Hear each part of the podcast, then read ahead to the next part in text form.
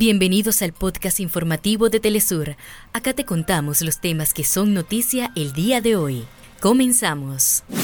Desde este miércoles, la provincia argentina Tierra del Fuego paraliza la producción de gas y petróleo, una medida acordada con todos los gobernadores de la Patagonia en solidaridad con la provincia de Chubut.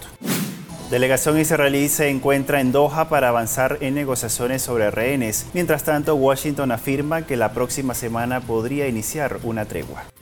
En el día 144 de la operación genocida israelí contra Gaza, la última arremetida que deja decenas de fallecidos eleva a más de 29.700 el número de víctimas mortales. Hasta acá nuestros titulares. Para más información recuerda que puedes ingresar a www.telesurtv.net.